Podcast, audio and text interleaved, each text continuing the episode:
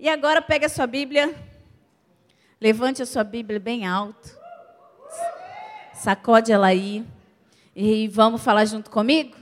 Esta é a minha Bíblia.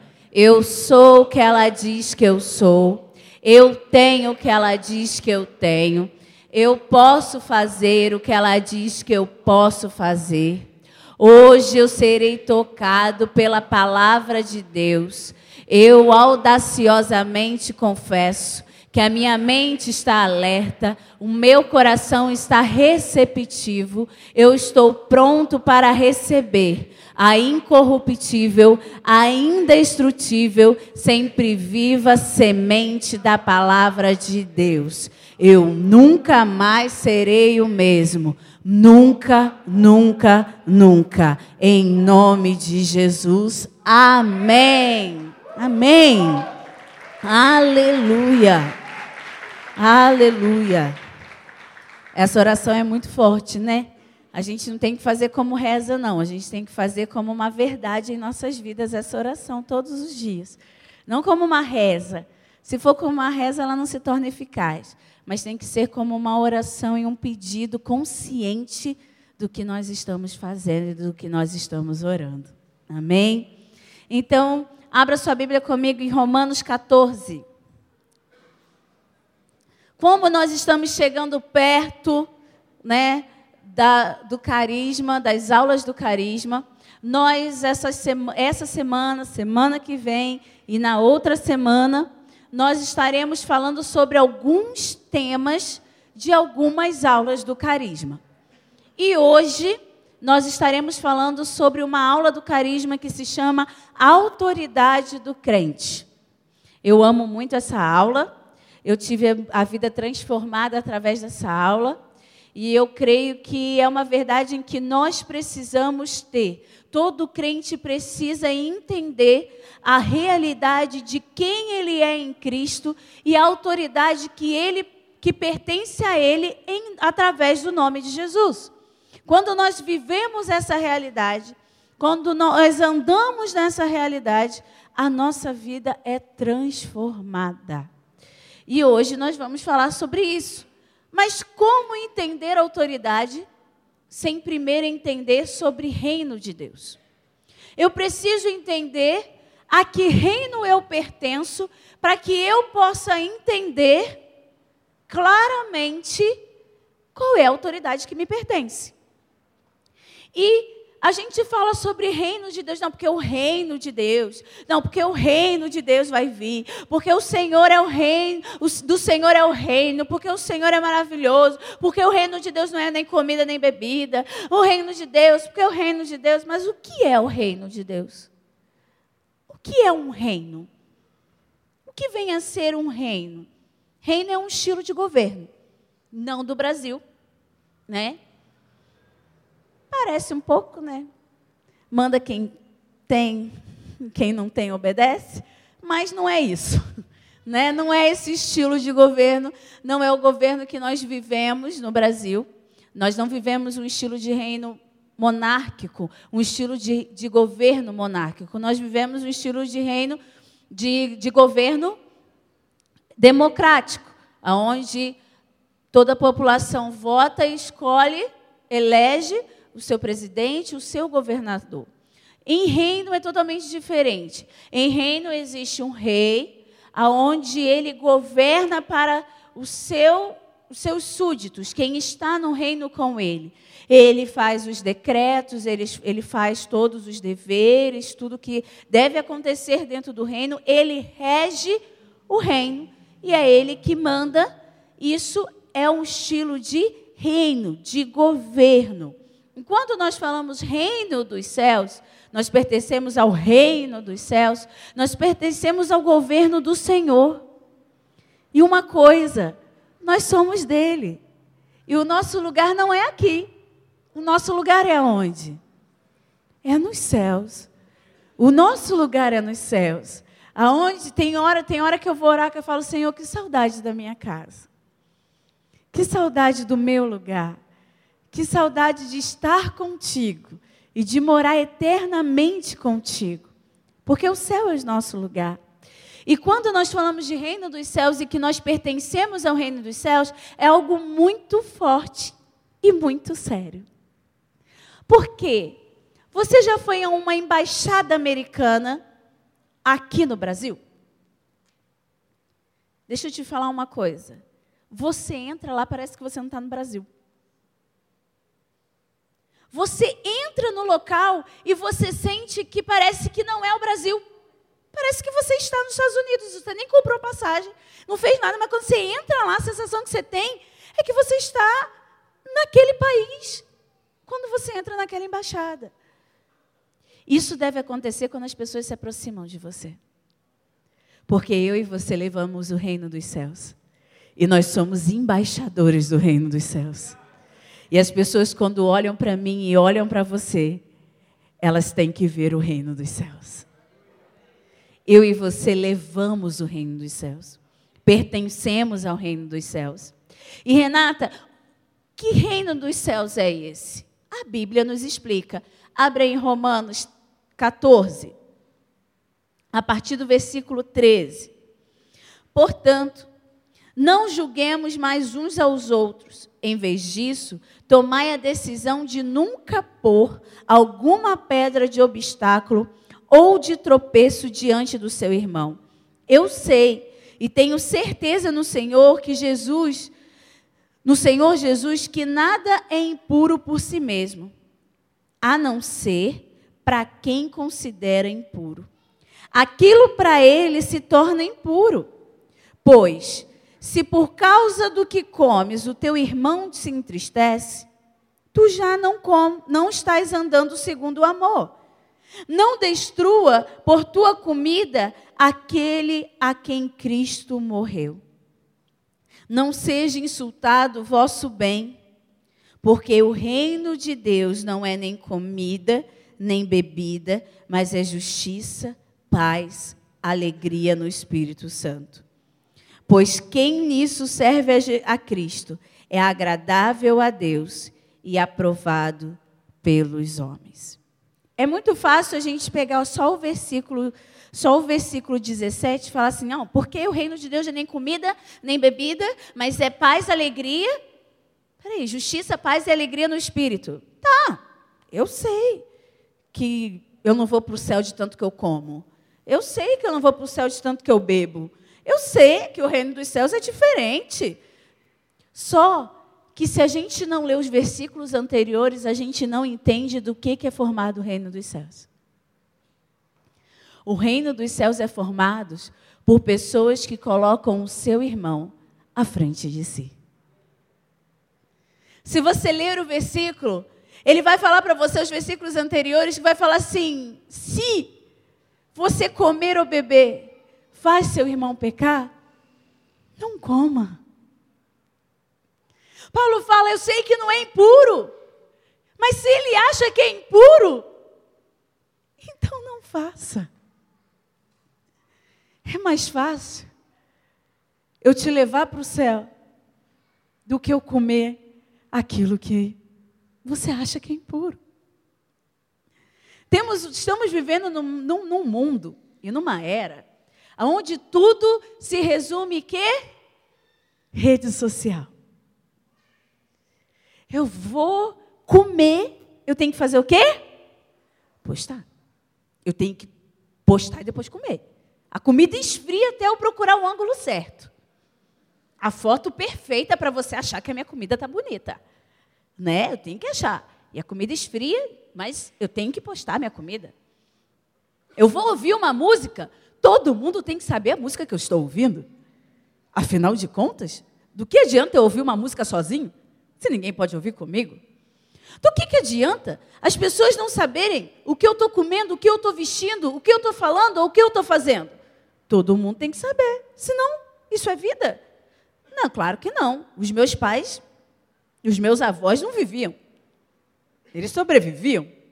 Não sei como, porque não tinha rede social. E eles nem postavam o arroz com ovo que eles comiam.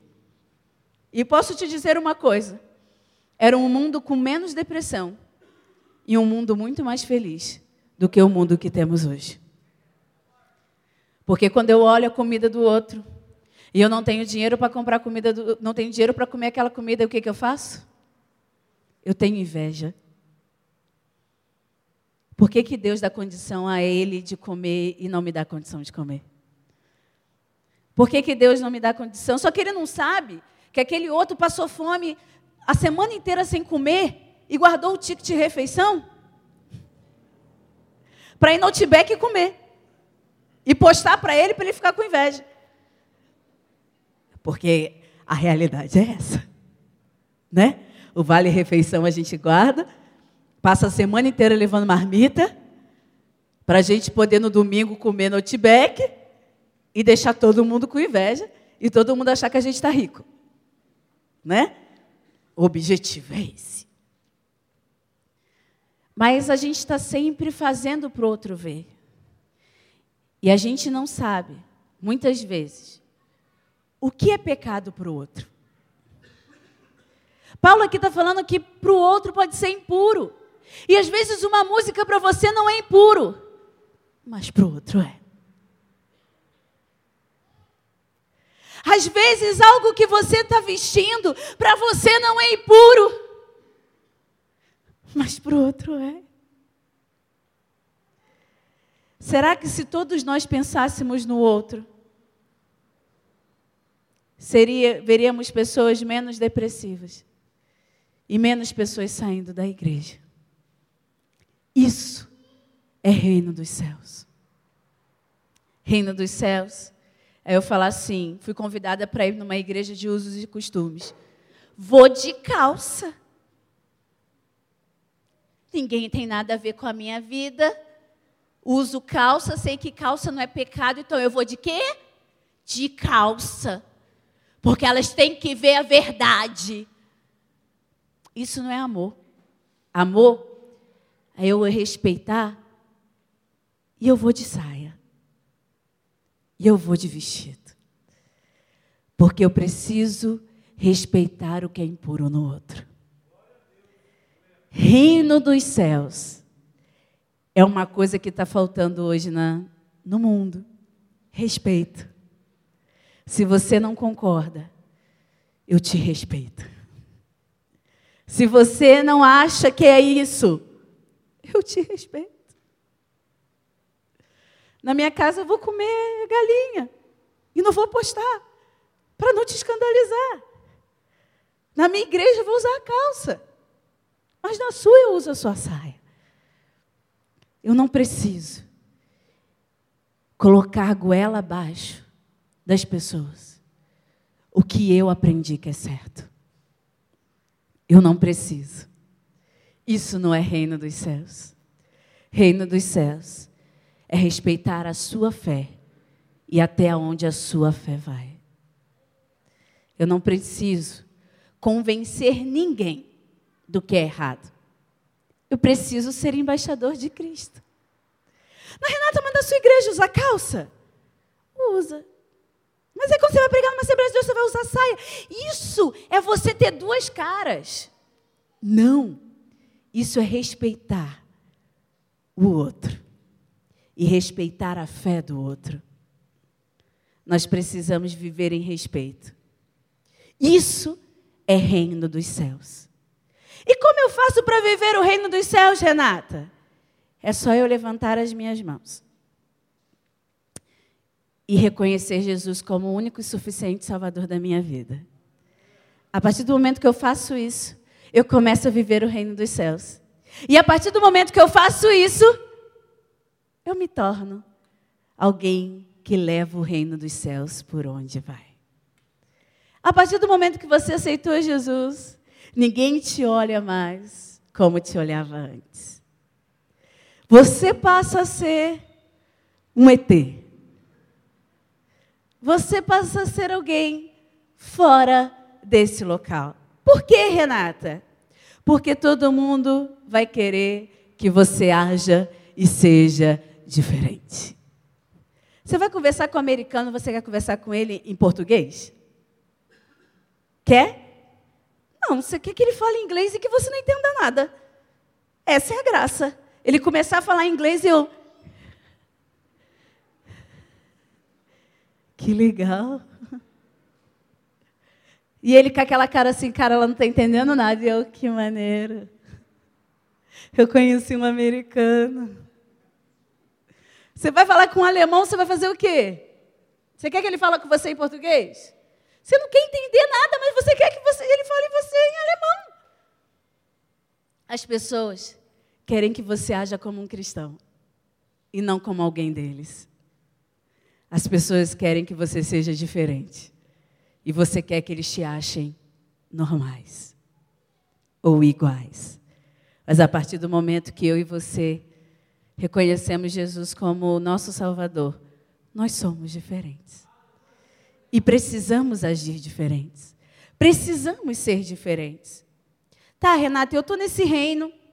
E você falou que reino, o, o governador do reino, o rei que rege esse reino, ele vai fazer tudo e para os seus súditos. E qual é o meu lugar dentro desse reino? Eu sou um súdito? Quem eu sou dentro desse reino? Quem sou eu nesse reino? Abre para mim a sua Bíblia em Efésios 2. A partir do versículo 5, ele fala assim: Estando nós ainda mortos em nossas ofensas, nos vivificou juntamente com Cristo, pela graça sois salvos. E nos ressuscitou juntamente com Ele e nos fez assentar nos lugares celestiais em Cristo Jesus, para mostrar nos séculos vindouros as abundantes riquezas da Sua graça, pela Sua benignidade para conosco em Cristo Jesus. Porque pela graça sois salvos, por meio da fé. E isto não vem de vós, é dom de Deus Agora abra comigo lá em Gálatas 4, a partir do versículo 4. Mas vindo a plenitude dos tempos, Deus enviou o seu filho nascido de mulher, nascido sob a lei, para remir os que estavam debaixo da lei, a fim de recebermos a adoção de filhos. E porque sois os filhos, Deus enviou aos vossos corações o espírito de seu filho, que clama: Abba, Pai. Assim já não és mais servo, mas filho. E se és filho, também é herdeiro de Deus por Cristo. Que que eu sou desse dentro desse reino? Eu sou filho. Eu não sou um súdito que não sabe o que o Senhor faz. Eu não sou um mero participante. Eu sou filho aquele que senta e come a mesa com o rei, aquele que participa com o rei, aquele que sabe tudo o que o rei vai fazer. Não é aquele que senta e espera, é aquele que senta e come junto com o rei e participa da conversa e sabe o que ele vai fazer, como ele vai fazer e a forma que ele vai fazer. Esse sou eu e você dentro do reino de Deus. Somos filhos. Tem algumas pessoas que acham que ser filho é aquele jeito assim, ó. Eu vou para a igreja, eu tenho que colocar a melhor roupa, eu tenho que me colocar o melhor sapato, e eu tenho que chegar na igreja de, em silêncio. Me assentar no banco, ouvir o louvor, ouvir a pregação em silêncio, porque se eu falar alguma coisa é o quê? Falta de reverência. Porque como que você chega a um juiz? Como que você chega a um rei? Você tem que ter reverência. Você tem que se portar bem. Concordo com você. Mas como que você chega na casa do seu pai?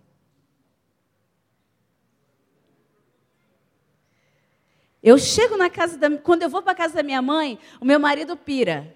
Por quê? Porque eu ando de short, de camiseta, de chinelo, e eu passo o dia inteiro na casa da minha mãe, confortável. Eu cheguei na casa da minha mãe.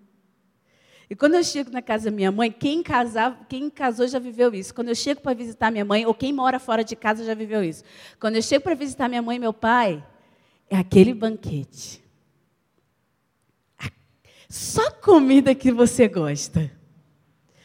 Faz aquelas comidas que você gosta, aquelas coisas. E quando eu chego, eu já chego abrindo a porta da geladeira, eu já chego bebendo água, eu já chego fazendo. É a casa da minha mãe, é a casa do meu pai. Eu deito no sofá, eu boto o pé no sofá. Minha mãe briga, mas eu ponho. É a casa da minha mãe. É a casa do meu pai. Eu deito no colo do meu pai. Eu deito no colo da minha mãe, faz cafuné. Eu me jogo na cama quando eles estão deitados, para eles brigarem, para eles gritarem, mas eles gostam. Porque eu estou na casa da minha mãe e do meu pai. Na casa da minha mãe e do meu pai eu tenho liberdade. Eu tenho liberdade porque ele me conhece. Deixa eu te falar uma coisa. Eu tenho reverência ao meu pai, eu tenho muito respeito ao meu pai e à minha mãe, mas eu tenho liberdade. E eu não preciso ficar assim para dizer que eu tenho reverência. Eu não preciso vir com a melhor roupa porque eu tenho que mostrar que eu tenho reverência. Eu tenho que vir com o coração limpo e vindo para a casa do meu pai, ver os meus irmãos, estar junto com os meus irmãos, gritar aleluia se eu quero gritar aleluia, me jogar no chão para chorar se eu quiser me jogar no chão para chorar. Eu tô na casa do pai. Eu estou na casa do pai. Quando você tem intimidade com o Pai é diferente. Se nós não entendermos que nós somos filhos, nós nunca vamos entender o que Ele conquistou na cruz por mim e por você. Mas, Renato, eu não tive um pai presente, eu não tive um pai. Mas você precisa quebrar isso e saber que você tem um pai que te ama e que sempre te desejou desde o início. Pode não ter o pai carnal que você quer, mas você tem um pai celestial que te ama acima de todas as coisas. E o seu trauma pode estar te impedindo de viver a realidade do que Deus tem para você como filho. Você pode viver, mas para isso você precisa deixar os seus traumas de lado e começar a enxergar o Pai que te ama e que cuida de você. Não tem como a gente passar para o próximo tópico, não tem como a gente ir adiante sem falar que você é filho. E que você é participante com Cristo. Você está sentado juntamente com Ele. Você está junto com Ele, você está ao lado dele, você está com Ele, você é participante com Ele. Vai dizer que você nunca sofreu uma perseguição por ser cristão em algum lugar, em algum momento, e vai dizer que você também nunca sofreu benefícios por ser cristão? Ah, eu sofri um benefício por ser cristão quando eu chego na igreja. Mas fora é muito mais afronta e pessoas falando comigo coisas terríveis. Nós somos participantes da glória de Deus, mas também nós somos participantes das afrontas que Deus sofre. Somos participantes do reino. Eu e você somos filhos e participantes.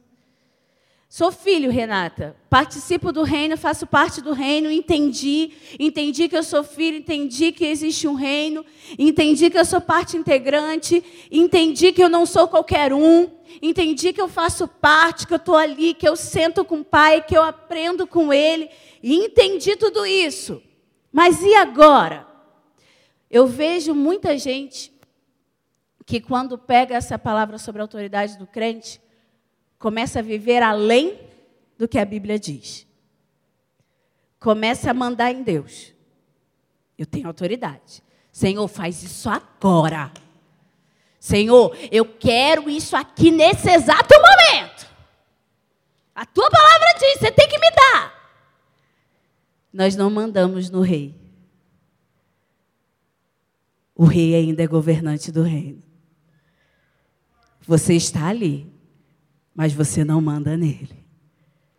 Você está perto e você sabe das decisões, mas você ainda não manda nele. Nem vai mandar, não existe esse ainda não. Você não manda nele. Não manda. E eu vejo também uma outra realidade. Pessoas vivendo a quem? Tá, Renata, tudo bem. Já que você está falando que eu não posso mandar em Deus, entendi. E esse viver a quem? Pessoas que vivem gemendo e chorando e sendo escravo do diabo. Sabe como? Eu vou te falar uma coisa, lá em Lucas 10, 19, fala assim: Eis que vos dou ao poder para pisar serpentes e escorpiões e toda a força do inimigo, e nada vos fará dano algum. Então, aleluia. Eu tenho autoridade. Viu que a gente terminou de ler, até caiu coisa ali. Né? Ali atrás, tem vezes que já fez assim. Ó. Falou do diabo, vai que ele apareceu né? Tem gente que já ficou com medo. Deus nos deu autoridade. Jesus nos deu autoridade sobre o diabo e sobre o seu poder. O diabo está aqui, a gente está aqui, Deus está aqui. Beleza? Existe uma escadinha. Ele está debaixo do meu e do seu pé. Eu e você não podemos viver escravo dele. Por que não, Renata? Porque eu vejo crente vivendo através das suas emoções. Como assim? Eu estou me sentindo tão ruim. Renata, hoje eu estou me sentindo péssimo. Então o meu dia vai ser péssimo. Crente não anda pelo que sente, crente anda pelo que crê. Não é porque eu estou sentindo que eu não, não, estou bem. Não é porque as circunstâncias à minha volta não estão indo do jeito que eu quero, que eu vou viver gemendo, chorando e sofrendo por aí. Eu vivo além. Deus me deu autoridade para viver além dos meus sentimentos, para viver além das setas do diabo. Deus me deu autoridade para andar acima das circunstâncias e acima dos problemas. Viver escravo do diabo é olhar o problema e fazer. Hum, Deus não me ama. Deus ama todo mundo. Deus dá tudo para todo mundo. Mas para mim, não. Para mim, não.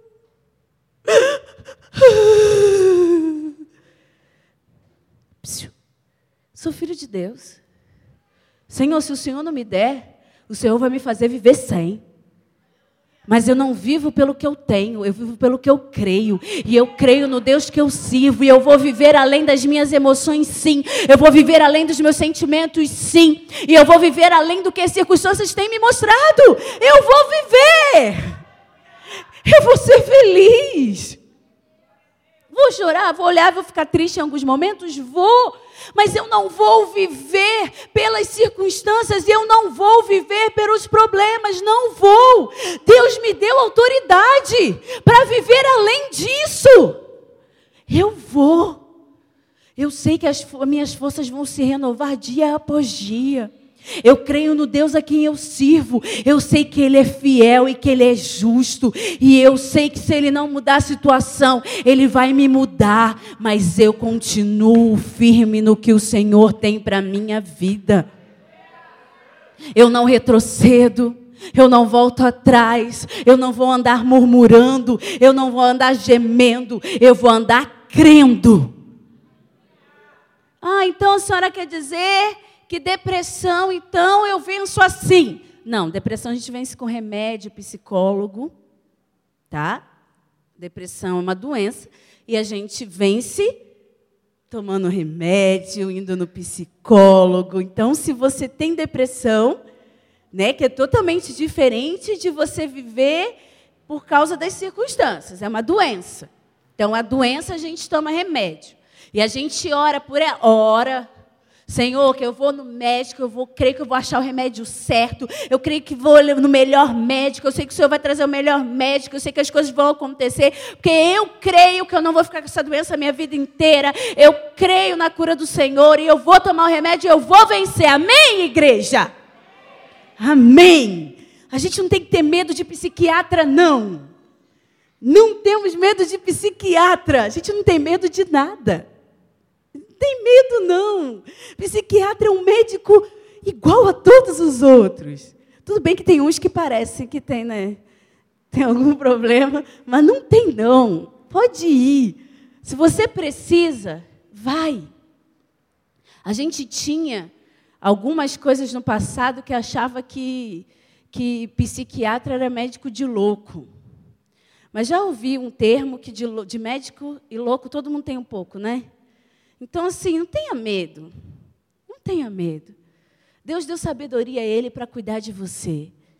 E nessa era de estresse que vivemos, muitos precisam. Então, se você precisa, vá. Não viva achando que, ai, isso é para louco. Não. Isso é para a gente não ficar louco. Vá. Cuide da sua cabeça. O que eu estou falando aqui é sobre eu e você não vivermos pelas circunstâncias. É totalmente diferente de depressão. Amém? Eu precisava abrir esse parêntese para vocês entenderem. E Renata, entendi que Deus me deu essa autoridade. Eu entendi que eu sou filho. Entendi que tem um reino. Mas e aí? E agora? Como é que eu faço para entender tudo isso? E como é que eu faço para aprender mais sobre isso? Vai para o carisma. Estou brincando. Também, tá, gente? Vai para o carisma, que aí você vai ter a aula inteira, serão quatro aulas de duas horas e quarenta, e que vai mudar a sua vida. Aqui a gente só está dando 40 minutos. Mas não é só isso, não. A Bíblia é o nosso manual de instrução. Como é que eu vou viver em autoridade se eu não leio a Bíblia? Como é que eu vou saber que existe uma herança para mim se eu não abrir o testamento e ler o testamento? Certa vez uma mulher, ela era, ela trabalhava como, como diarista na casa de um senhor muito rico, muito rico. E esse senhor ele veio a falecer. E ele deixou no testamento dele um quadro para ela. E ela ficou muito feliz. E ela pegou aquele quadro e colocou na casa dela, onde todos entrassem e pudessem ver aquele quadro. E ela achava lindo, só que ela parou de trabalhar porque ela já estava muito idosa. E ela não tinha mais nenhuma outra casa, não aceitava ela para trabalhar. E ela começou a passar muita necessidade, muita necessidade, muita necessidade. E uma vez uma pessoa foi visitar ela e falou assim: Que quadro é esse? Ah, um patrão muito bondoso me deu esse quadro. Depois que ele morreu, me vieram me entregar e ele é tão lindo. E eu botei aqui para todo mundo ver. E aquela pessoa entendia de obra de arte. E falou para ela assim: esse quadro, ele vale milhões. E com certeza esse Senhor te deu o quadro para que você pudesse viver toda a sua vida após a morte dele bem. Às vezes eu e você estamos igual essa senhora. Pegamos a Bíblia, abrimos no Salmo 91 e colocamos no móvel da sala, porque o Salmo 91 vai guardar a gente. Né? Deixa eu te falar uma coisa. O que vai guardar a sua mente e coração é quanto mais da Bíblia você souber. O que vai fazer você viver em autoridade e saber qual é a autoridade que te pertence é quanto mais a Bíblia você lê. Quanto mais dessa palavra você saber, mais você vai conseguir dizer não às setas de Satanás, mais você vai conseguir viver em Cristo, mais parecido com Cristo você será. Por que, que eu e você pertencemos a esse reino? E por que, que Deus nos deu essa, autoridade? Por quê? Porque a humanidade aguarda com expectativa a manifestação dos filhos de Deus. Se você conhecer o meu pai ou a minha mãe, você vai saber, por isso ela tem esse nariz, por isso que ela tem essa boca desse tamanho, por isso que ela gesticula tanto. Por isso, olha, olha a mãe dela, olha o pai dela, é desse jeito. É da mesma forma. Maravilhoso será O dia que você sai na rua e a pessoa fala assim: por isso que você é crente. Olha o jeito que ele fala. Olha o jeito que ela se porta. Olha o jeito como ela anda. Olha o jeito como ele age. Por isso que ele é crente. Por isso. Cara, ele é filho de Deus, por isso que ele é assim, por isso que ele é assim. As pessoas lá fora não esperam.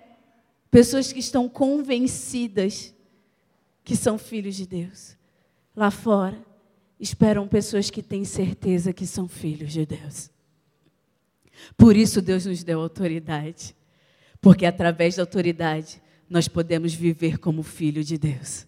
Através da autoridade, nós podemos dizer não ao diabo, colocar o diabo no lugar certo e não viver temendo ele, mas entender quem eu sou e quem ele é.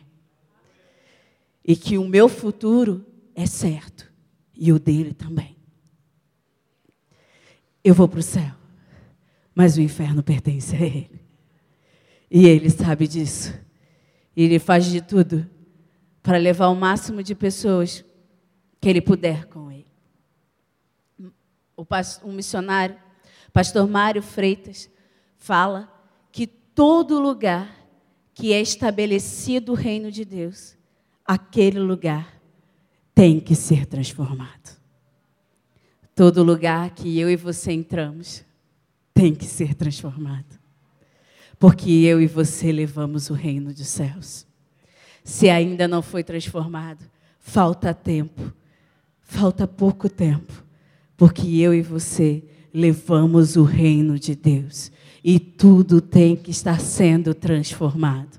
Tudo tem que ser transformado. Eu e você somos filhos. Somos embaixadores por onde passamos, levamos o reino dos céus.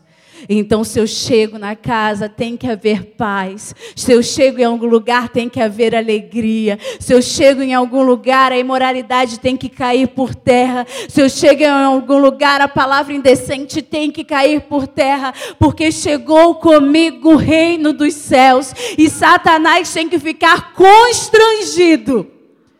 Por quê? Porque chegou ali o reino dos céus. Eu ouvi na conferência do Espírito Santo desse ano e me chocou. Se aonde tem escuridão, tem que entrar a luz. E se tudo continua escuro, se tudo continua escuro quando eu chego, é porque a luz não está chegando. É porque o reino dos céus não está chegando. Será que quando você chega fica tudo igual? Será que quando a gente chega num lugar, as pessoas não conseguem reconhecer a gente como filho? Será que quando a gente chega em algum lugar é tudo normal? Ou a luz entra e causa alvoroço?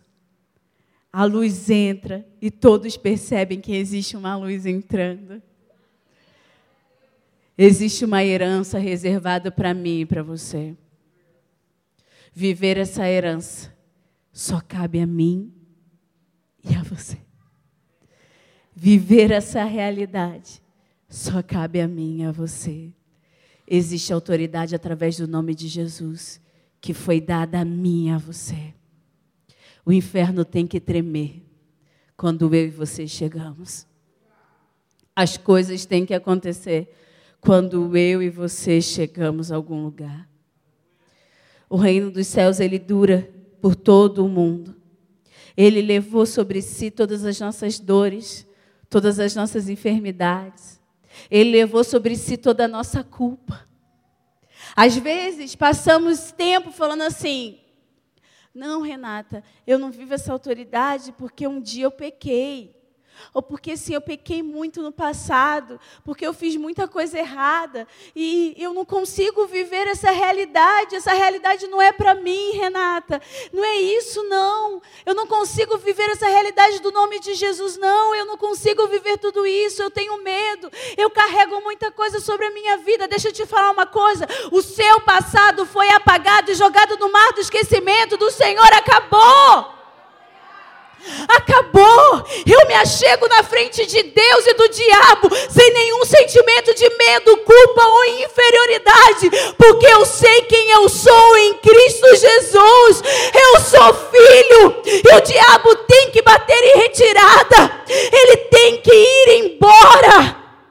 Eu tenho, porque eu sou filha e toda a culpa, todo o peso do pecado já foi embora através de Jesus. Eu tenho uma herança, eu tenho, eu sou diferente, eu tenho a autoridade de Cristo sobre mim. E eu não vivo mais a quem, mas eu vivo de acordo com o que a palavra diz que eu sou e que eu tenho. Essa é a autoridade que Deus tem sobre mim e sobre você. Então não tenha medo. Não tenha medo de pedir a Deus. Não tenha medo de se achegar a Deus. Não tenha medo de falar para Satanás bater em retirada. Não tenha medo de dizer os sentimentos longe de mim. Eu vou lutar contra você sim, porque eu tenho um Deus que me ama e que me deu autoridade sobre as minhas emoções. Eu tenho um Deus que está comigo todos os dias. E eu creio que eu vou conquistar tudo que Ele tem para mim. Eu creio. Nós vivemos assim. Eu quero que você se levante no seu lugar agora.